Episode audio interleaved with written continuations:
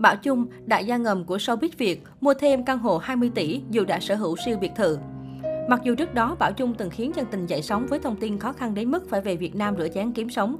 Mới đây trên kênh YouTube của danh hài Bảo Chung đã đăng tải một clip quay lại cảnh anh đi mua đất để đầu tư. Bảo Chung chia sẻ: Hôm nay tôi đi mua đất nền để đầu tư kinh doanh. Mảnh đất tôi mua nằm trong dự án đang được quy hoạch nên tôi phải mua càng sớm càng tốt để được ưu đãi.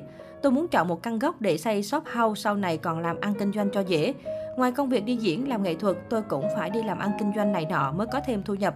Có thu nhập rồi tôi mới dành điều kiện để nuôi đam mê với nghề. Mảnh đất tôi mua nằm trong khu đất dự án rộng tới 267 hecta có cả trung tâm thương mại, công viên, tiện ích đầy đủ, giống như một khu riêng biệt ở nước ngoài. Đất mỗi ngày mỗi lên, một số bạn bè tôi mua trước tôi nên được giá rẻ hơn, giờ đã có lãi rồi. Bây giờ tôi mua cũng là hơi muộn nhưng sau này vẫn sinh lãi. Tôi mà biết sớm thì đã đổ tiền đi mua đất. Ban đầu Bảo Trung định mua đất nền nhưng sau đó anh chọn mua một căn hộ dạng shop house đang xây bản thô có giá gần 20 tỷ. Anh nói, căn hộ tôi mua có giá gần 20 tỷ, sau này có thể lên giá tiếp. Clip Bảo Trung đi mua đất khiến nhiều khán giả bất ngờ trước sự giàu có của nam danh hài khi sẵn sàng chi hàng chục tỷ. Ngay sau đó, Bảo Trung tiếp tục tới một cửa hàng nội thất để mua đồ về lắp cho căn nhà gần 20 tỷ mình sắp nhận. Anh chọn mua rất nhiều đồ nội thất như bồn tắm, bồn cầu, bồn rửa mặt, tất cả đều là đồ đắt tiền. Được biết, Bảo Trung hiện đang sống tại một căn biệt thự rộng lớn ở quận 8, Sài Gòn. Đạo diễn Khương Dừa từng ghé thăm một lần và phải trầm trồ. Tôi bất ngờ quá, không ngờ anh Bảo Trung lại sở hữu một căn biệt thự đồ sộ đến mức này.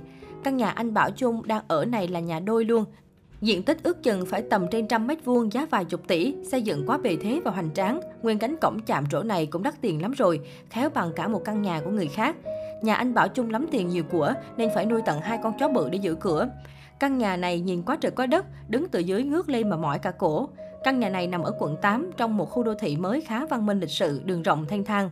Xung quanh cũng nhiều nhà đẹp nhưng biệt thự của anh Bảo Trung là nổi bật nhất vì quá to lớn và có cánh cổng chạm trổ. Không chỉ Khương Dừa, nhiều khán giả cũng bất ngờ khi chứng kiến cơ ngơi của danh hài Bảo Trung. Đó là một căn biệt thự hai gian rộng hơn trăm mét vuông, bốn tầng bề thế và lát đá cẩm thạch, chạm trổ theo phong cách quý tộc đầy sang trọng. Trước cửa biệt thự còn có một hiên rộng trồng nhiều cây để ngồi hóng mát. Bảo Chung bày nhiều đồ gỗ đắt tiền, xây cả tiểu cảnh và hòn non bộ phong thủy phía sau, trong đó nuôi rất nhiều cá coi.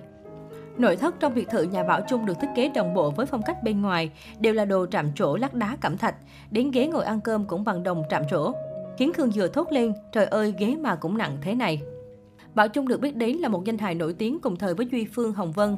Thời Hoàng Kim vào thập niên 80-90, anh vô cùng đắt sâu, sở hữu mức cách xê cao ngất ngưỡng và ở trên đỉnh cao danh vọng. Về sự chịu chơi và giàu có của Bảo Trung ở thời Hoàng Kim, nghệ sĩ Tấn Beo từng nói, Tính anh Bảo Trung đua đòi, đi diễn nước ngoài nhất quyết phải mua đồ hiệu, tôi ngăn lại, bảo dành tiền đem về cho gia đình thì anh ấy kiên quyết, không, ta phải mua đồ hiệu, mặc đồ thường ngứa. Người ta mua đồ 150 đô là mắc lắm rồi, anh Bảo Trung mua hẳn bộ đồ 1.500 đô. Sau đó Bảo Trung chuyển sang buôn bất động sản và làm ăn thua lỗ. Tuy nhiên anh may mắn vẫn còn được một vài căn biệt thự. Bảo Trung bán đi để làm vốn liếng qua Mỹ sinh sống, chỉ giữ lại hai căn cho thuê và lấy chỗ đi về Việt Nam. Hiện tại ngoài đi diễn, Bảo Trung còn mở thêm nhà hàng để kinh doanh và sở hữu một số siêu xe khủng. Anh nói với Khương Dừa, tôi sắp mở một nhà hàng lớn lắm, có một thằng em để lại cho tôi.